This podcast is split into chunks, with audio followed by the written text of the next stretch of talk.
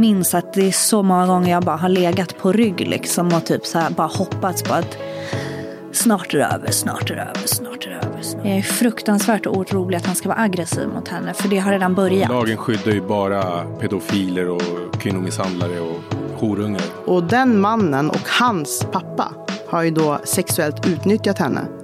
Från att hon var sju åtta år till att hon var typ fjorton år. Då drog han mig i håret, drog upp min kjol och satte på mig bakifrån. Du måste alltid ta hand om din mamma. För så som du tar hand om din mamma ska du ta hand om din tjej. Så att jag sätter mig ner och tänker så här, nu är det kört, nu är det över. Nu kommer jag att bli anklagad för någonting som, jag, som inte ens har hänt.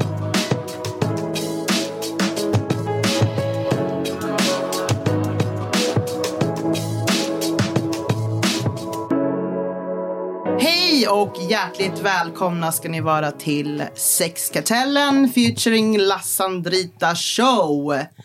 Idag kan vi även kalla den här podden för Latinopodden. Ja. Mm. Faktiskt. För med mig i studion har jag min sidekick, sidebitch Emily. Yes. Våran heta chilenska. Ja. Och vi har också med oss Carol som var med från första premiäravsnittet. Ja. Som också är en het chilenska. Välkommen tillbaks. Tack. Och vi har med oss Daniel, våran argentinska, chilenska solkyssta Latin lover. Välkomna. Tackar. Tack.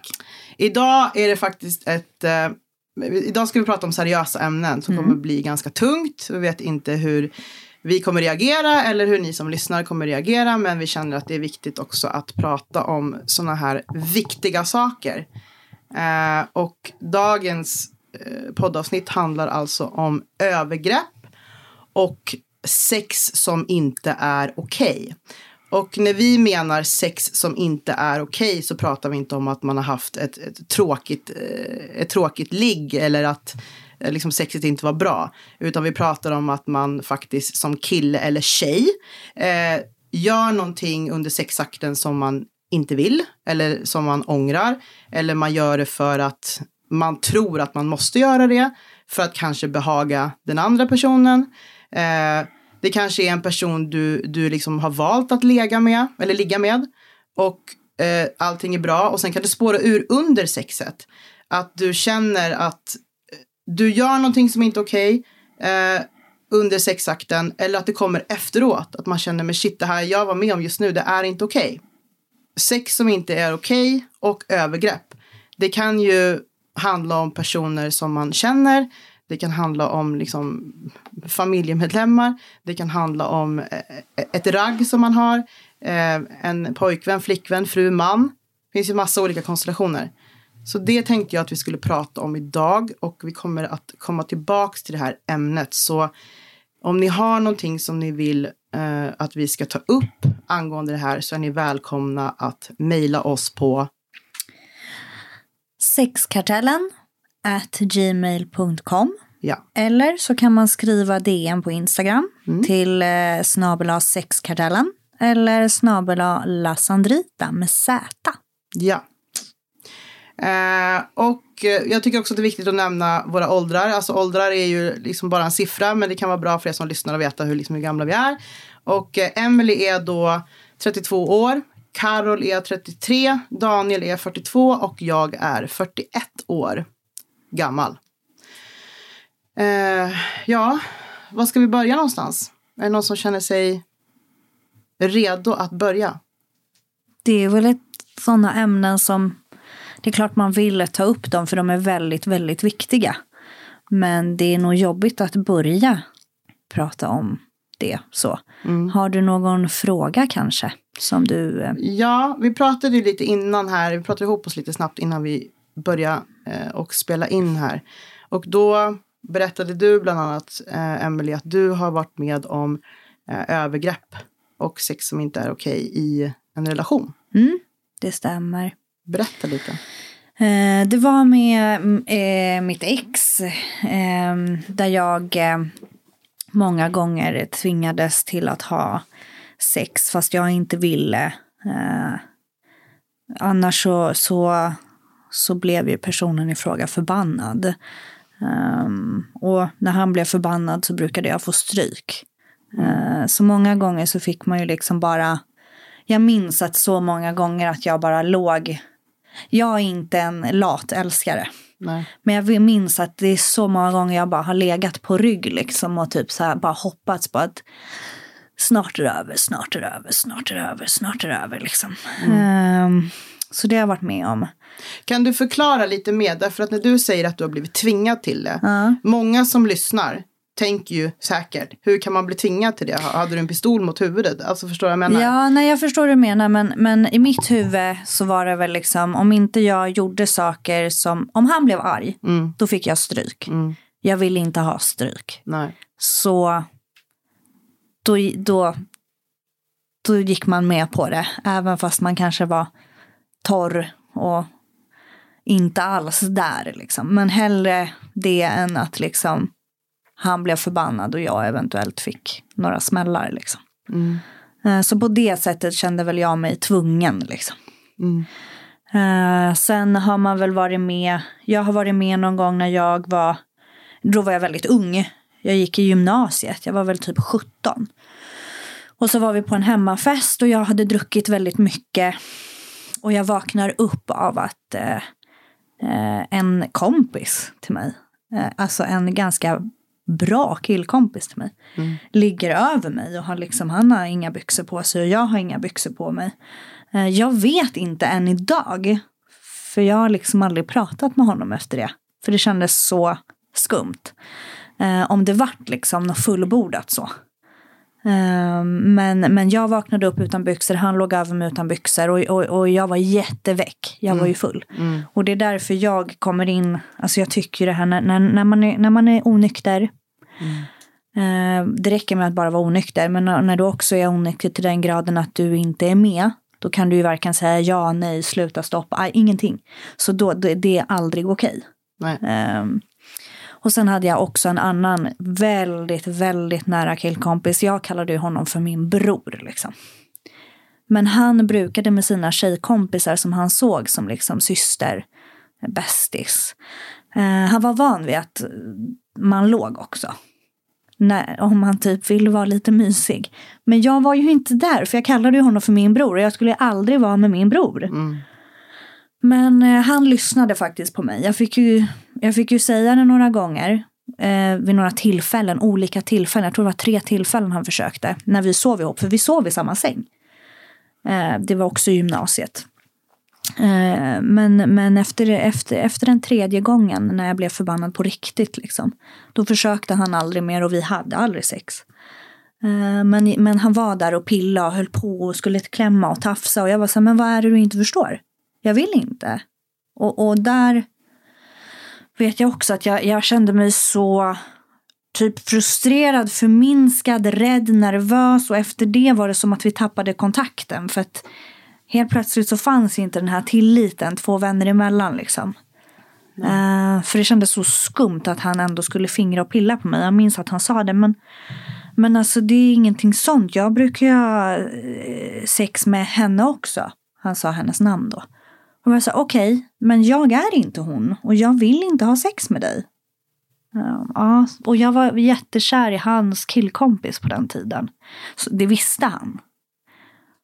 Och han försökte ju typ hjälpa mig så att jag skulle bli ihop med hans killkompis. Men ändå höll han på så här.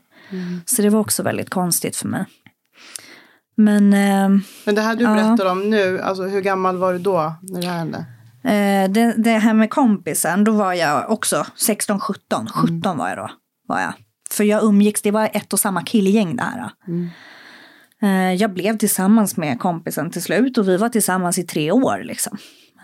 Och jag var ju ärlig och berättade det. Liksom, att det här har hänt, liksom, men vi, det hände inget mer för jag sa nej och jag vill inte. Men det var väldigt rörigt tycker jag. Mm. Men nej. Så att, ja, lite har man varit med om tyvärr. Ja, och jag, det här är faktiskt, för några år sedan så satt jag med ett, en stor grupp tjejer. Och då pratade vi om just det här med eh, in, alltså sex som inte är okej. Och alla tjejer hade någonsin varit med om sex som inte är okej. Eh, och nästan alla hade ju varit med om det när man är ung. Ja.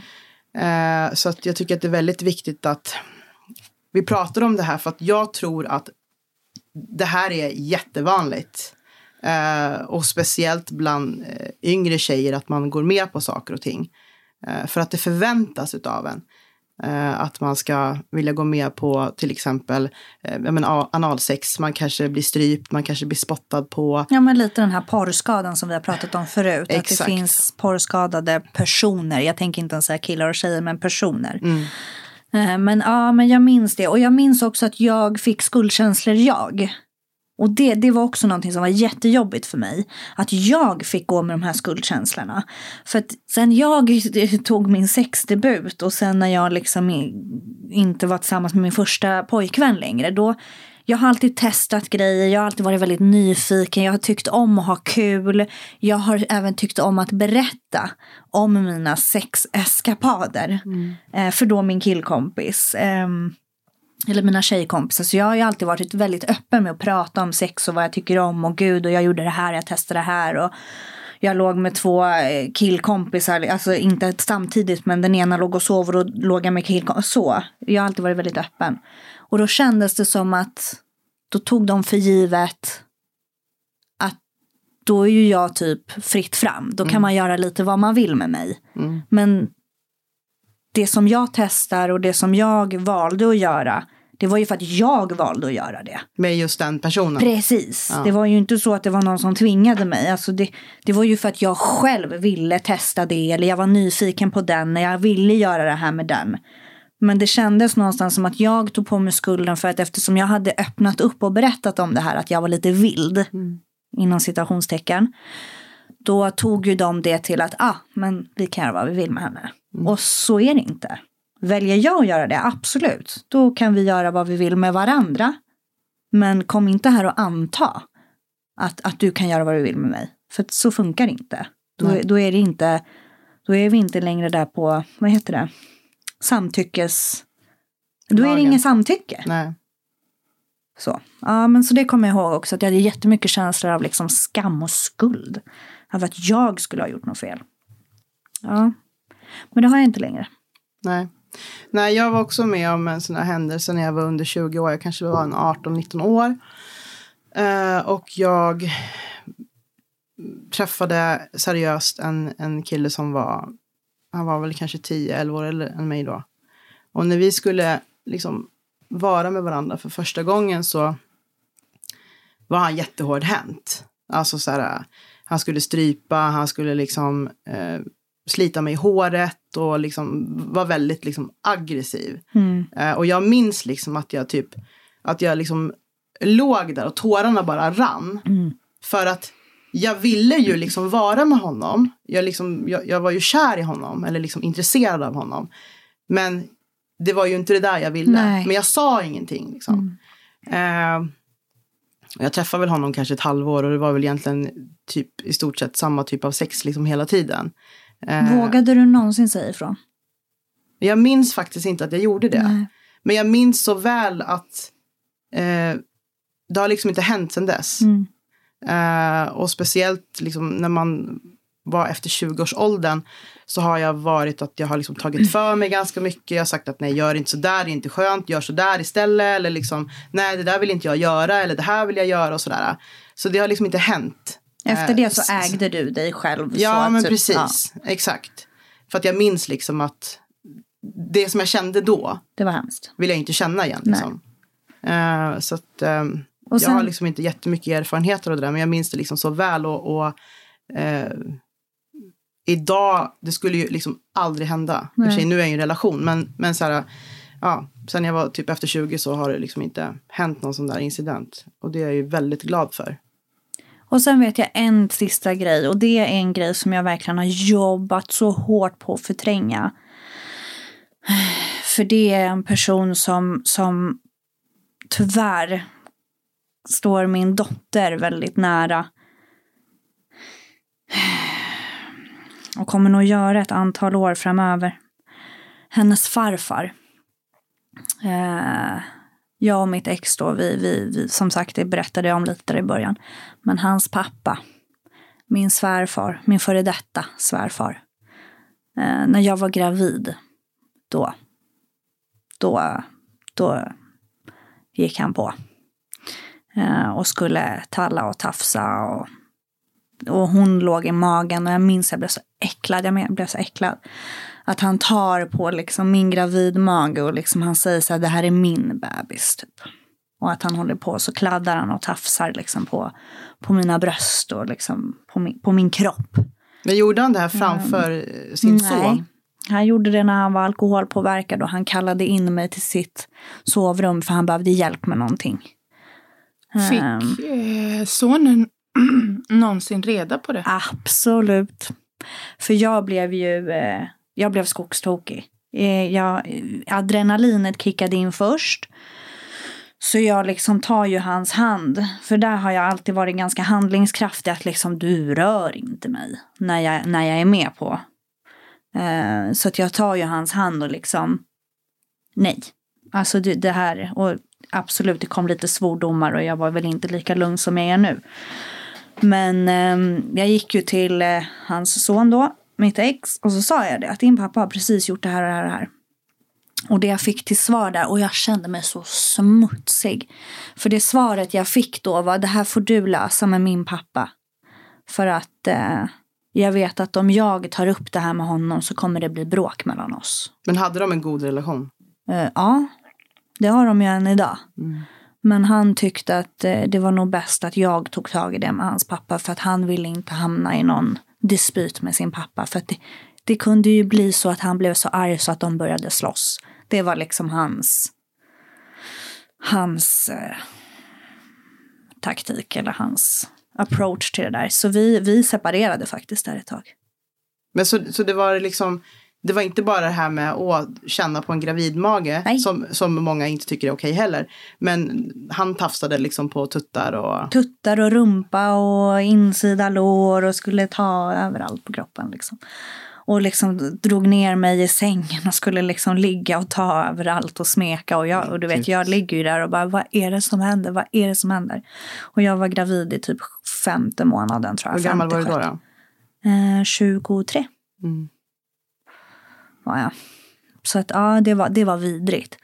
Uh, och det är väldigt jobbigt än idag för mig på det sättet att han har inte de här spärrarna. Han har ju varit ute efter min mamma och hållit på och skickat med väldigt mycket o, eh, opassande meddelanden till henne.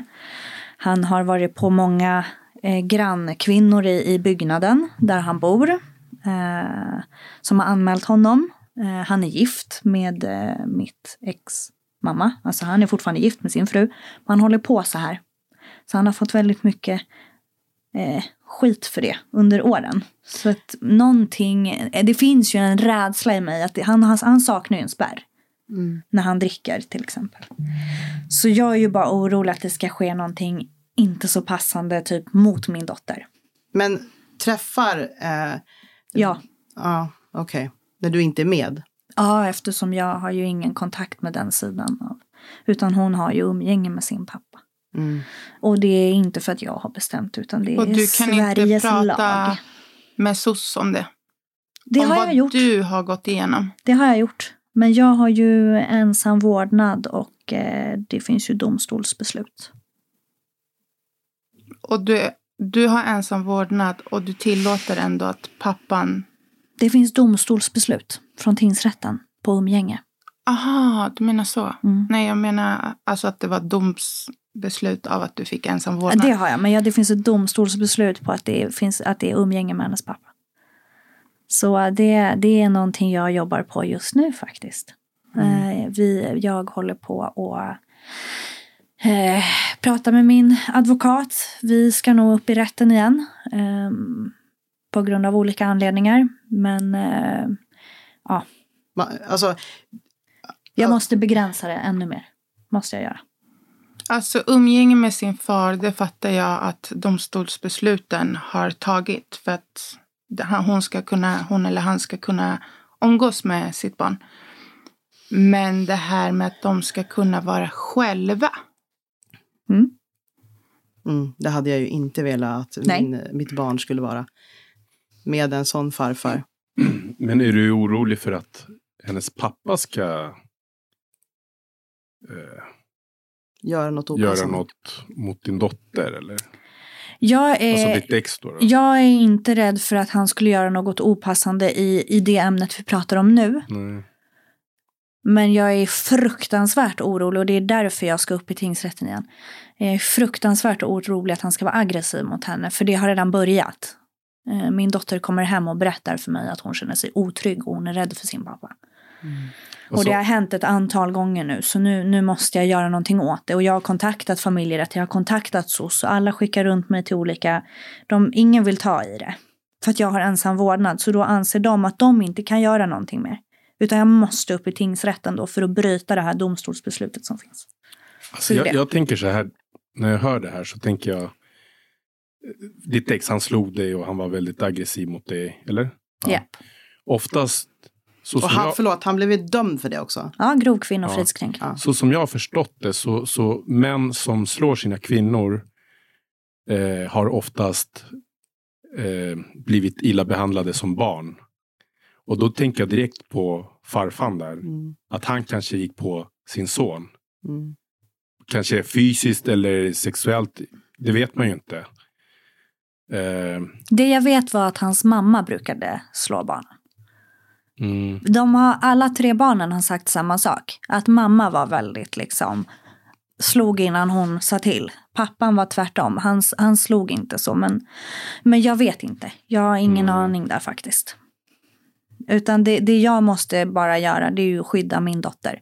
Mm. Det är ju hon som är viktig för mig. Resten Hur gammal är hon då när hon kommer hem och säger att hon är otrygg? Hon är sju. Ja. Och det här har hon sagt till mig nu i ett halvår. Så jag har suttit och dragit i olika trådar i ett halvår och inte fått något gehör. Och för mig som mamma som har egen vårdnad tycker jag det är helt sjukt. För jag tycker att jag borde kunna så. Mm. Men nej. Det ska krävas väldigt mycket för att en förälder ska bli av med, med vårdnad eller umgänge. Jättemycket ska det krävas. Alltså i princip, typ, du kan slå ditt barn, du kan begå olika övergrepp, inte bara sexuella mot ditt barn. Och inte ens då. Men det är så sjukt för att, alltså, du vet ju vad jag tycker om lagen, men lagen skyddar ju bara pedofiler och kvinnomisshandlare och horungar, rent ut, rent ut sagt. För att om du som förälder blir dömd för narkotikabrott, mm. då kan du bli av med vårdnaden om dina barn. Mm. Men om du slår sönder dina barn och sexuellt utnyttjar dem, nej men då får du vara, då får du ha dem. Ja. Smuts alltså. Det är så sjukt.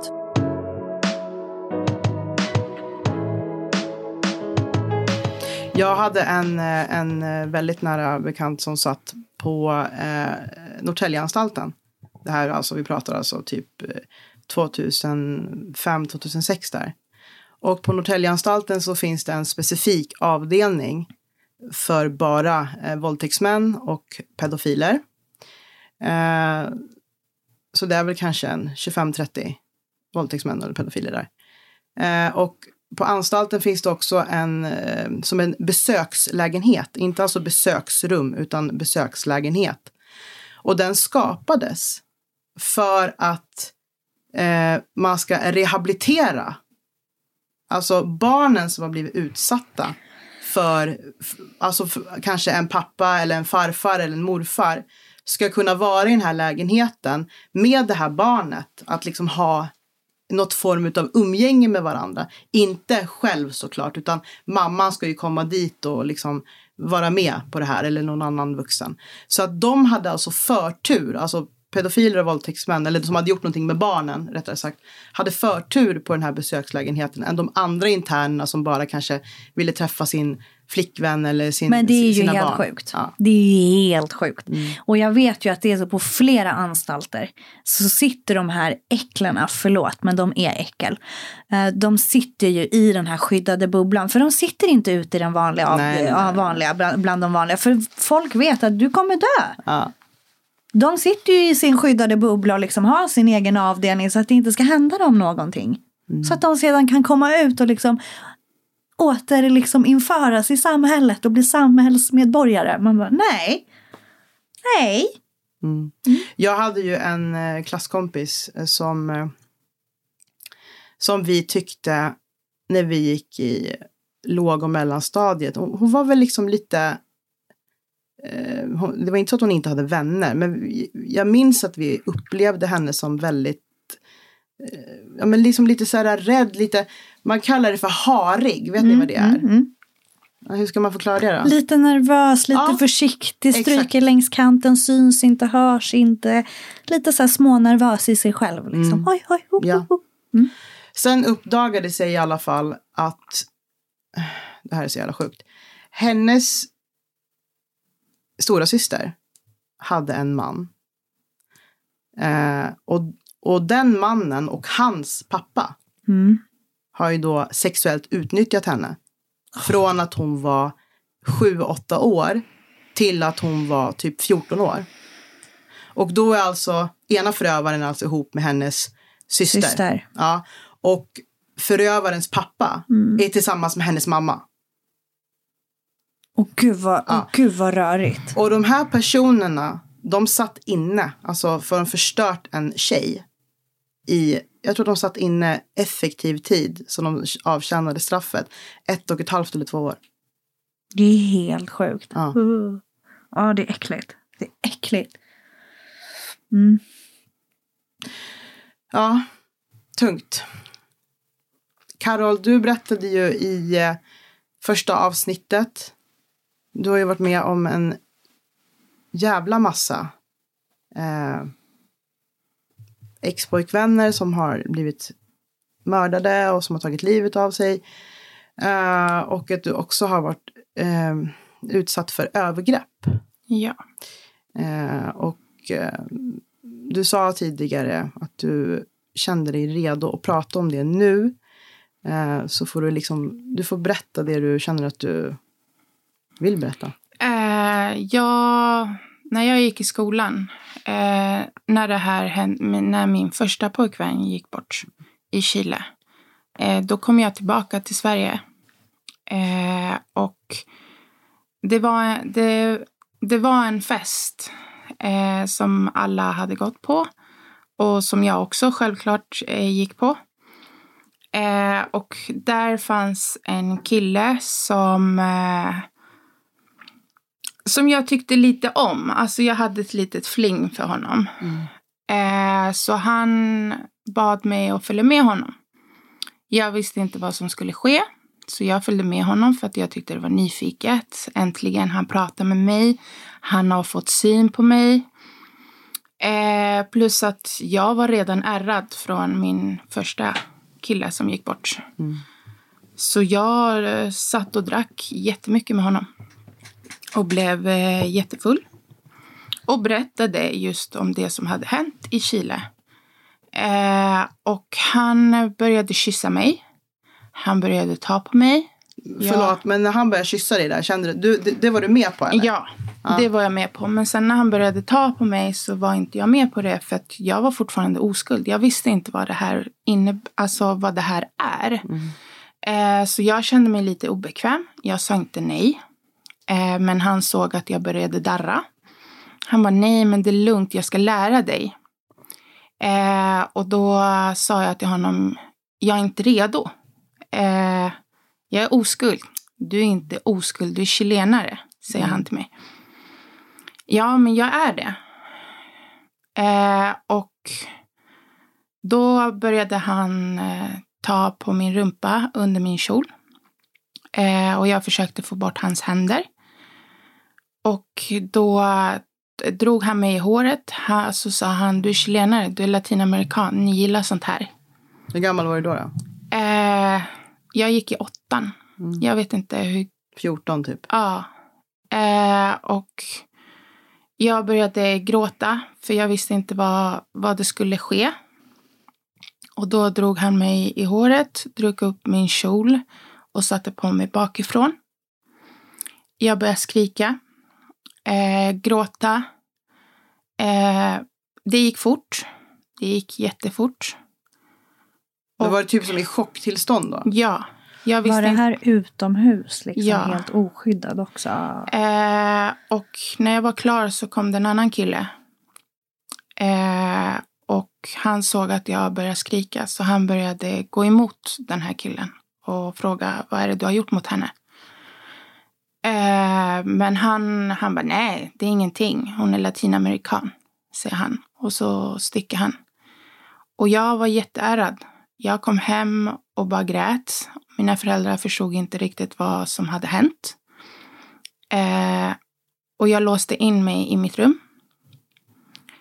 Dagen efter eh, så får jag ett... Då brukade man ju chatta på Messenger. Får jag ett meddelande där av eh, han som hade sett att jag hade skrikit. Och frågat mig vad är det som har hänt. Och jag vågade inte berätta. Jag ville inte säga någonting. Och sekunden efter så hör den killen som gjorde det här. Han hör av sig. Och säger, dagen du berättar det här är dagen du själv kommer ha skam. För det här var ditt fel. Eh, och jag förstod inte riktigt vad, vad det var. Jag kom tillbaka till skolan. Och då ville jag berätta det till en kompis. Men eh, alla började, ja ah, men du har varit i Chile, du har tappat oskulden, du har tappat oskulden. Ja, jag hade ju tappat det, men inte i Chile. Och inte frivilligt. Nej, eh, inte och som inte alla frivilligt. Eh, och alla, de flesta grabbarna bara, ah, men du är latinamerikan, det är klart ni tappar det alltså, ganska snabbt. Och det var ju ingen som visste det som hade hänt i Chile heller. Eh, och där var det mycket, för att jag om, umgicks mycket med muslimer. Och de sa samma sak, du chilenare, du chilenare, du en slampa. Det var väldigt mycket förutfattade meningar om det. Ja, alltså. eh, jag skämdes ju att vara chilenare i flera, flera, flera år. Jag brukade säga att jag var från Venezuela. Eh, men eh, jag har inte pratat om det.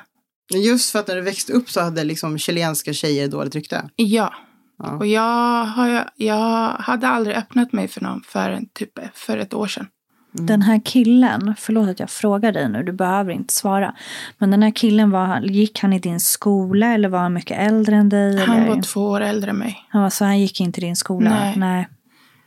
Eh, och den tiden, man vågade ju inte säga något för det var de coola grabbarna och man ville ju hänga med dem och skulle man säga något så jag var hela tiden rädd för att ja men, du kan inte säga som han, alltså vem är du?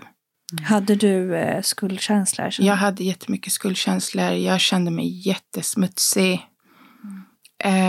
eh, och sen när jag väl skulle tappa oskulden frivilligt ville jag inte det heller, men jag var så påtvingad av mina egna tankar av att det här måste ske nu. Mm. Eh, du är den enda som inte har legat. Alltså jag tryckte ner mig själv mm. på det sättet. Eh, och den killen som jag låg med då, han, eh, han var jättesnäll första gången. Men de andra gångerna var det som du berättar att hellre att jag... Jag öppnar mina ben än att jag blir slagen. Mm. Det tog många, många år. Och inse att det inte var mitt fel. Det gick kanske två år. Sen blev jag sexuellt antastad av min mormors kille. Dåvarande kille, för de är inte tillsammans idag. Och då hade han kommit hem till, till oss. Och min mamma hade precis gått till jobbet. Och jag hade precis, precis där avslutat att det är inte mitt fel. Hur gammal var du då då? Eh, sjutton. Mm. Eh, så han kom hem. Eh, började pussa mig. Han brukade pussa mig på kinden. Någonting jag tyckte var helt normalt. Men så gör ju vi chilener att vi ah. hälsar så. Hej och så pussen på kinden. Ja, liksom, och så fram och krama. Det var ju ändå min mormors kille liksom. Alltså jag såg ju honom som en morfar. Eh, och just den dagen då började han ta på mig konstigt och jag, jag bara, han bara, nu är du redo, du är, du är stor nu. På vilket sätt tog han på dig då? Han började ta på mina bröst. Han bara, du är redo nu, du är stor, jag vet att du alltid har velat ha mig, du tittar med såna ögon. Eh, och jag började darra. Jag började försöka gå därifrån och då drog han mig i håret och började ta m- mig mellan benen. Då sprang jag därifrån och sprang till, ja, till eh, vardagsrummet. Där hade vi ett bord och jag stod bakom bordet för att jag vet att det skulle ta honom en tid att gå runt bordet till mig. Så varje gång han rörde sig mot ett håll så gick jag mot det andra hållet. Eh, tills han fick tag på mig igen och försökte kyssa mig. Jag tog bort mitt ansikte. Han började pussa mig i halsen. Han började hålla i mina händer att jag skulle ta honom alltså där nere. Och jag vet inte hur, men jag lyckades alltså springa därifrån. Då kom jag ihåg att jag ringde min kusin och berättade det. Och så sa hon, du måste polisanmäla det här. Och eh, det tog ett tag innan jag berättade till mina föräldrar. Eh, min pappa blev galen. Min brorsa blev galen. De kom ner till mig i Skåne direkt. Eh, och jag minns att min mamma åkte dit. Och att han hade erkänt att ah, men det var hon som ville det här. Jag vet inte vad som hände där. Jag, min mamma har berättat. Men jag vet inte. Jag har... Förträngt. Ja. Jag kommer inte ihåg så mycket där. Jag kommer bara ihåg att han erkände. Och att jag hela tiden har anklagat min mormor att hon fortfarande var kvar. Ja, hon var kvar med honom. Ja. Efter att jag öppnade mig så fick jag reda på att jag inte var den första han hade gjort så mot.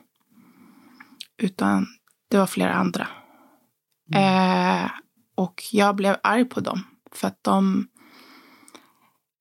jag vet inte de på, de, på, på de som hade öppnat sig att det också hade hänt.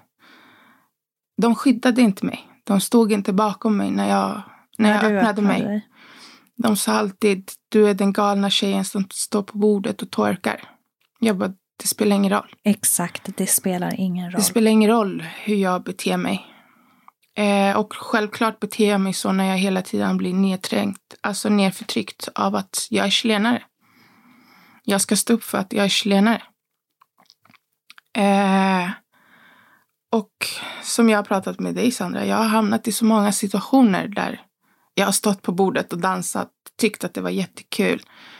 Och då får killar en annan bild av mig. Mm. De får bilden av den här wild and crazy. Jag är inte wild and crazy. Inte inombords. Eh, och det har varit jättejobbigt. Det är som att du har känt att du har behövt leva upp till den där ja. förutfattade meningen som folk har haft om dig och ditt ursprung. Ja, precis. För att de flesta latinamerikaner är ju så. Mm. Men eh, alla är ju inte det. Nej. Och jag har stått och dansat på borden med dig. Ja.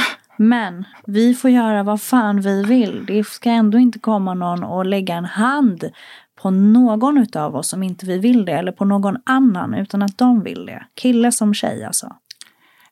Den här killen, killen som gjorde det när jag var yngre hade jag inte sett efter. Alltså jag hade hört om honom men inte sett. Och så såg jag honom för två år sedan där jag bor. Hur kändes det? Jag har barn nu. Hade det hänt något på mitt barn, alltså jag blir kriminell, rakt av. Ja. Mm. Alltså det finns inget, mitt barn är före allt annat. Och, och det där är, tycker jag, en viktig fråga till er tre här i studion som... Eh, eh, Emily, du har ju ett barn, två. Två. Eh, och du, Carol, har ett barn. Och Daniel har tre barn. Och till alla som lyssnar. Att liksom, hur viktigt... Är det inte att ha diskussioner med sina söner från att de är liksom så pass så att man kan prata om sådana saker, hur man ska liksom behandla tjejer eh, liksom, och ta den diskussionen och också prata med sina döttrar eh, om att man helt enkelt inte ska göra saker som man inte vill eh, Ni förstår vad jag menar. Jag har redan tagit om diskussionerna. Jag jobbar jättemycket med mina elever. Om att din kropp är din kropp och ingen annan har rätt till den. Nej. Det har jag jobbat med, med min dotter också väldigt mycket. Eh, när, tycker och, ni, när tycker ni att man ska börja ta såna här diskussioner? Du får ju ta det på en nivå som passar deras ålder. Mm, jag ja, kan inte precis. sitta och prata så här med, med en sjuåring Nej. eller en femåring. Men jag har tagit det, jag och Alex pratar jättemycket hemma om, vi två vuxna pratar om hur vi vill liksom förbereda och pränta in allt ifrån liksom det här nätet, alltså internet med Snapchat och Instagram med sjuka människor som näslar sig in i dina D Ms och grejer när de blir större, och, och hur vi vill liksom att våran pojke ska bemöta flickvänner eller tjejer eller vad som helst. Eh, och hur liksom vi pratar med, med dottern också om hur vi vill liksom att hon ska verkligen vara, det du inte vill, det behöver du inte göra. Eh, och jag är också väldigt, har tagit det med sjuåringen att om det händer dig någonting, det spelar ingen roll om du vet att mamma kommer bli arg över det här. Jag vill att du, alltså ring mig. Vi kan ta samtalet sen, men att jag ska vara den första liksom man ringer om du behöver hjälp liksom. Mm. Eh, för det minns jag att jag, jag lät ju bli många gånger när jag satt i en knivig situation och ringa mina föräldrar, för jag visste att de skulle bli förbannade. För de är ju lite med old school. Du vet, skrika och du vet, åh, Gabriel, du vet, så. Mm. Istället för att kanske få den här hjälpen man behöver just då. Så att jag försöker ju med mina barn att vad som än händer, att du ska känna dig trygg och ringa mig först. Mm. Så tar vi allt det andra sen. Eh. Men ja, det är jätteviktigt tror jag. Och jag håller med dig, Carol. Om någonting händer mina barn, jag blir också kriminell. Mm. Det blir jag. Ja, alltså jag har ju varit jätterädd av att lämna bort mitt barn. Såklart. Alltså, de enda som får ta hand om mitt barn, det är mina föräldrar. Eh, min bror, absolut. Och hans farfar och farmor. Men skulle farmor eller farfar ha en ny respektive, då får han tyvärr inte vara där utan att jag är där. Mm. Eh, för det har hänt så många situationer där man tycker och litar på någon. Och så har man fått en helt annan bild till slut. Uh, jag, jag tror att det är viktigt som förälder, oavsett om man bor tillsammans eller inte, det är att uh, visa för dem hur man vill att de ska uh, tycka att en relation ska vara. Liksom om, om jag som pappa behandlar deras mamma illa, oavsett om det är psykiskt eller fysiskt, då är det det de lär sig.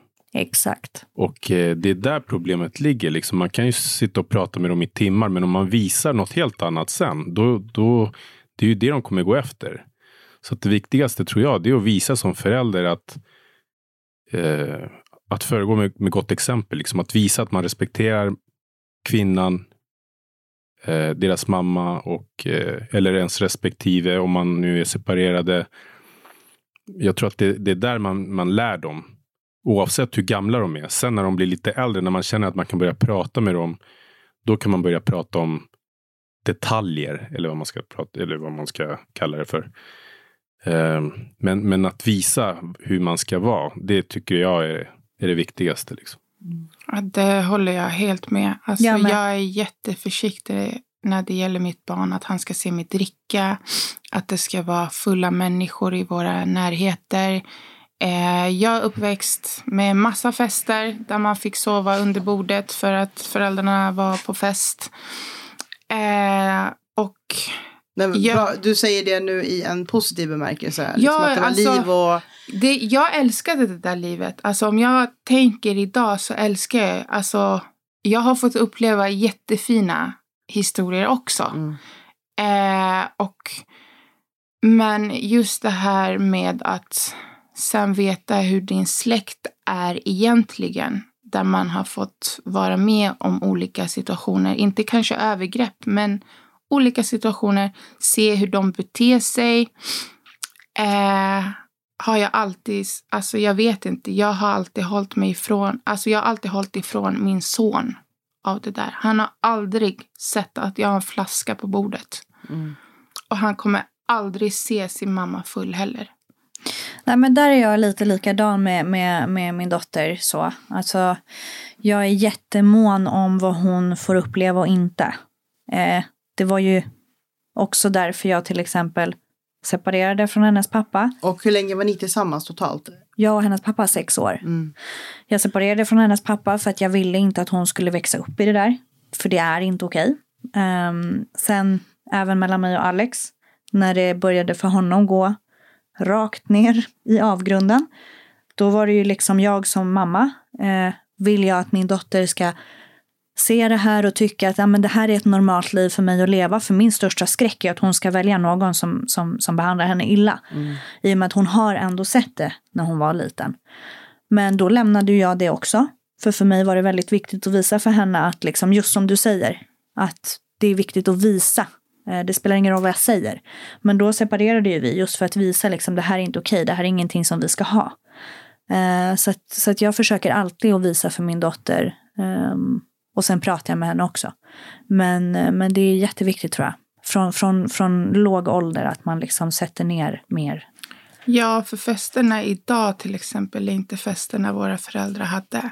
De kom ju till Sverige och ville umgås med sitt folk. De känner ju inte resten. Idag festerna, de spårar ur. Det är inte fester som jag, när jag låg under bordet och så. För det var hundratjugo barn som också gjorde det. Ja, det var kul. De festerna var roliga faktiskt. Man låg där tillsammans, hallade i någon soffa. Ja. Då fanns det inte iPads. Så man satt och lekte med typ så här små sugrör och grejer. Och sen så däckade man i soffan tillsammans i en hög. Liksom bara, och så var, ble, alla blev väckta samtidigt. För att alla skulle hem, ja. Man blev buren in i bilen och buren upp i lägenheten. Nej men, det, nej, men jag förstår vad du menar. Men, nej, men just det här, bara destruktiva beteenden. Vi minns ju de här festerna med glädje. Ja. Men, men jag, just de här destruktiva beteenden som i en osund relation eller våld i hemmet eller droger eller liksom... När det blir en överkonsumtion av alkohol och det går över till att bli någonting annat eller övergrepp. Alltså då, då måste man liksom... Då, då måste du sätta ditt barn först om du har barn. Mm. Så är det.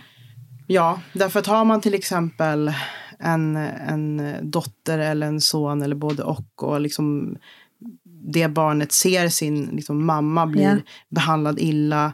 Alltså någon pappa som står och gapar och skriker fula ord på mamman eller liksom mamma blir slagen hemma och så vidare. Det är klart att det sätter sina spår. Självklart. Både för en tjej i framtiden när hon ska välja liksom en partner. Därför att det, det normaliseras på något sätt. Exakt. Eh, och samma sak med liksom hur, en, hur en kille eh, kommer att bete sig framöver. Eh, så att jag tror att det är liksom, precis som du säger att om man har barn med en person eller man är tillsammans med en person eh, som inte kanske är pappa till barnet så, och det är en osund relation som barnen ser eller märker av så måste man fan ge sig av. Ja. Försök få hjälp, liksom, prata med någon för att komma därifrån. Om du inte gör det för din egen skull så gör det för ditt barn eller dina barns skull. Ja. Det säger jag mycket till min son när jag vet att han tittar på Paul. Det där är inte riktiga livet och det är inte så du ska behandla en tjej. Nej. Mm. Eh, och han, han minns sin pappas ord eh, där han kom och hämtade honom en dag på dagis. Han var tre. Eh, där pappa sa, då hade jag och pappa separerats mm. den tiden. Eh, där han sa, du måste alltid ta hand om din mamma. Mm. För så som du tar hand om din mamma ska du ta hand om din tjej. Mm. Och han kom, alltså, han var liten men han kommer ihåg de där orden. Mm. Det är typ... Det lilla han kommer ihåg av sin pappa. Mm. Att han alltid sa, du måste ta hand om mamma. Det är väldigt kloka ord han kommer ihåg. Mm, verkligen.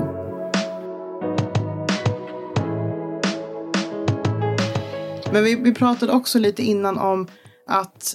Eh, killar kan hamna i väldigt obekväma situationer. Ja. Du berättade en sak för mig, eh, Daniel, häromdagen. En händelse som hände... Nu var inte det här, det har ingenting med sex att göra. Men det hade kunnat spårat på ett annat sätt. Om när du stod som dörrvakt på en klubb. Berätta, vad var det som hände? Men jag vill bara säga att killar kan ju också hamna i... Killar kan ju också råka ut för övergrepp. Och, ja, och råka, råka ut för väldigt obekväma sexuella situationer. Ja. Så att vi inte förminskar det på något sätt. Nej. Nej, men det här pratade vi om efter att... Det hade kommit upp någonting på din Instagram. Om någon... Som hade lagt upp någon video. Vad var det om? Om någon... Den här... Ja. Vad var det för någon? Vad heter han nu då? Han som var i hetluften här häromdagen. Ståkomikern. Peter. Som förminskade, som förminskade samtyckeslagen. Det är en annan diskussion. Just det. Så det här handlar ju inte om, om något sexuellt. Alltså något som har hänt rent sexuellt. Men grejen var den här att jag stod i dörren på ett ställe. där det var väldigt ung publik och eh, alltså arton till tjugo-åringar då då. Och eh, då ropar de från baren i radion att jag ska ta ut en gäst då då. Kvinnlig gäst. Ung tjej. Och eh, lång historia kort. Var det för att hon var för full då? Eller ja, var hon var för full. Ja. Eh, då ska jag ta ut henne via nödutgången, för det var närmsta vägen ut liksom. Annars hade jag behövt gå med henne hela vägen. Bland alla människor. Ja, det, det, det var när, närmsta vägen var genom en nödutgång. Som ledde ut i trapphuset. För det här var en källare. Källarlokal. Eh, så när vi kommer ut i trapphuset. Då är det en trappa upp. Eh, för att komma till, till markplan. Då då. Eh, så då går jag före. Och, och när jag kommer upp för trappan. Och vänder mig om. Då ser jag att hon är kvar där nere. Och jag ser på henne att hon, hon mår inte bra. Hon, hon är rädd för mig. Och jag säger till henne. Du får gå den här vägen upp. Och, eh, och då säger hon. Eh, rör mig inte, säger hon. Och då står du högst då, upp i trappan. Och då står jag alltså, högst upp på våning B. Då, alltså, våningen över ja, henne. Våningen över. Och tittar ner och bara. Men... Eh, Det är okej, okay. Jag kommer inte röra dig. Du får bara gå ut den här vägen. Eh, och då vill hon ta hissen upp. Och då tänkte jag, nej, om hon tar hissen upp. Då kanske hon trycker på fel våning. Och eh, börjar plinga på dörrar och få panik. Och, så jag tänkte bara, snälla ta inte hissen. Gå upp för trappan här, jag flyttar på mig. Gå förbi mig och så är du ute liksom, genom dörren. Du försöker prata med jag försökte pra- också. Ja, jag försökte verkligen så här, vara lugn och... Pedagogisk. Pedagogisk och bara verkligen förklara för henne att allt är okej. Okay. Det slutar med att hon är så rädd. Och jag tänker så här, nu, nu kommer det här gå åt helvete. Nu kommer hon springa ut genom dörren och bara skrika att jag har gjort någonting. Eh, så jag sätter mig ner på trappen och bara tänker, nu är det kört. För att ingen kommer tro på mig. Kolla på hur jag ser ut. På den tiden vägde jag kanske hundratjugofem kilo. Du ser ut som en urtypisk dörrvakt. Ja. Och, stor och lite bad boy. Tycker om att snacka med mina kollegor om brudar. Och, så att de hade ju, de, de, inte ens de hade ju trott på mig. Om jag hade sagt, jag har inte ens rört henne. Då kanske inte ens de heller hade trott på mig. Eh, hon är svensk, liten tjej. Du vet, så här arton år, nitton år. Fan vet jag hur gammal hon var. Så att jag sätter mig ner och, och tänker så här, nu är det kört, nu är det över. Nu kommer jag att bli anklagad för någonting som, jag, som inte ens har hänt. Eh, det enda som har hänt är uppe i hennes huvud liksom, och ingenting annat. Så hon springer förbi mig och ska ut genom den här ytterdörren för att komma ut till där alla människor var då då. Men precis innan hon öppnar dörren, hon hinner öppna dörren, men där tar det stopp. Där vänder hon sig om och säger till mig, shit, jag, jag kom på vad jag fan jag håller på med nu. Förlåt. Och jag, och jag bara trodde att så här, wow, alltså, då sa jag till henne, fattar du inte vad du håller på med? Du håller på att ta livet av mig. Mm. För jag tänkte så här, kommer hon ut genom dörren och, och skriker, skriker ja. Han har gjort någonting. Mm. Mm. Då är det över. Och jag hade inte ens rört henne. Och det är det här jag menar med så här, jag vill inte eh, förminska någonting när det kommer till tjejer och, och vad de får gå igenom. Det enda jag säger det är att Det, det finns tjejer där ute som kanske borde lugna ner sig med sina demoner. För att, som i mitt fall, jag hade inte ens rört henne. Och ändå var jag en, en sekund ifrån att bli anklagad för eh, något, någon typ av sexualbrott. Mm. Men fattar då, men fattar då vad långt det har gått för oss tjejer, för det, jag har ju väldigt mycket tjejkompisar och bekant och sådär, som du vet, de vågar inte gå ute på kvällarna när det är mörkt, de vågar inte springa i löpspåret utan liksom, man brukar ju oftast ha musik när man tränar, när man springer, när man promenerar. Det är jättemånga som inte vågar ha musik för att ifall de blir överfallna bakifrån, för det har hänt så många gånger. Fatta vad långt det har gått i vårt samhälle när den här tjejen då, den här lilla lilla tjejen som, som liksom Hon, hon är helt säker på att du, du kommer att attackera henne typ. I det här fallet så kan det ju vara som så att i hennes huvud så är hon säker på att någonting ska hända för att hon har en förutfattad bild av han som person, eller så är hon liksom lite labil. För så kan ja. det också vara. Men just det här att, att, att, att samhället idag, alltså vi känner oss inte trygga. Så är det jo, bara. Jo, men samtidigt men som det... han berättar, killar känner sig inte heller trygga. Nej. Han vet inte vad hon, den här tjejen, om hon ska göra, alltså älskar att stå i centrum och bara skulle göra det för en rolig grej och bara, oh my god, alla måste tycka synd om mig. Eller att hon fakt- faktiskt har blivit överfallen förut. Ja, mm, och har det med och sig. Och har den rädslan. Ja, men jag, jag kan säga så här, på den tiden, då hade jag redan blivit pappa. Jag tror jag hade två barn på den tiden när det här hände. Jag tänker bara på, jag, jag måste ha haft en jävla tur att hon bara vaknade upp ur den här, vad det nu var. Ja, Och, och, och lyckas tänka om och bara be om ursäkt och, och bara inse vad det är som har hänt. Att det inte har hänt någonting. Mm. För att hade det inte varit så, då hade jag blivit säkert polisanmäld. För, för, för att då kanske hon tänkte så här, oj, nu har jag gått så långt att jag har anklagat honom för någonting. Och nu kan inte jag ta tillbaka det, för då kommer jag se ut som en idiot. Kanske hon tänkt, skulle tänka. Och jag, jag säger inte att eh, tjejer inte ska vara rädda. Fan, jag har själv två döttrar. Jag, jag, jag är livrädd när jag tänker på hur, hur deras liv kommer se ut. Med tanke på det samhället vi lever i. Eh, men, men bara därför. Jag, jag menar inte att. Alltså nu kanske många kommer missförstå mig här. Men jag tycker bara att tjejer. Eh, som inte blir antastade eller. Förstår du? Det är lite svårt nu att förklara vad, förklara vad, du, allt vad jag du, tänker. Men, men hur ska jag lägga fram det? Om du inte har, om du inte har varit med om någonting, håll inte på att hitta på saker. Bara för att, som du säger, stå i centrum. Eller att du kanske har sagt lite för mycket och då kan du inte ta tillbaka det. För att vi har också ett liv. Jag hade två döttrar på den tiden redan. Skulle jag bli anmäld för... Eh, sexualbrott eller något sånt. Ditt liv kan alltså, det mitt kanske... Mitt liv hade varit ja. förstört för rest... Alltså, det hade varit förstört för alltid. Jag blir hellre anklagad för mord på någon snubbe än, än, än för att vara pedofil eller kvinnomisshandlare eller våldtäktsman. Alla gånger. Alltså... Och, och dessutom dömd för mord också, om det ska gå. Men jag, för, jag, kan, jag förstår killars rädsla också, för där upplevde ju du en form av rädsla. Ja, ja, en, en, ja, en, en jättestor rädsla för dina döttrar, för ditt liv, för vad som kommer, för vad som kan hända, med tanke på att du hade inte rört henne, men vi vet inte, hon kanske hade varit med om någonting tidigare och hon bara kände den här livrädslan själv. Eh, så det är så svåra marker. Alltså det är liksom ett träsk och det är bara rädslor och det är så mycket som kan gå så fel åt bägge hållen.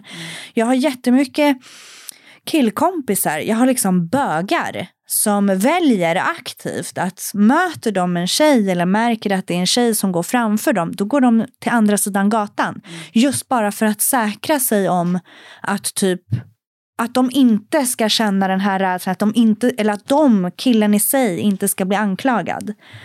Så att det är jättesvårt är det. Ja, och, och som sagt var, vi kommer att Prat, fortsätta prata om det här, för det, fortsatt, det är viktigt att fortsätta älta sådana här saker, berätta om liksom händelser, flera händelser som har hänt i liksom våra liv, i, i liksom vänners liv och, och så. Och vi så behöver gå in på det här med sex som inte är okej, för det har vi faktiskt inte touchat nu ens. Nej, och det kommer vi inte hinna göra nu heller. Nej, därför tar vi det nästa. Då får vi ta det i nästa avsnitt. Eh, som sagt, det går att prata om det här i flera timmar. Men jag vill verkligen tacka er för att ni delar med er av era historier. Och som sagt, ni får jättegärna mejla oss på sexkartellen snabel-a gmail punkt com om ni har någonting ni vill berätta, frågor, funderingar, eller om ni har någon fråga till någon av oss, så får ni skriva det. Så jag får tacka er för att ni kom hit idag. Tack så mycket. Merci. Puss och kram. Puss och kram, skumbanan. Puss, puss.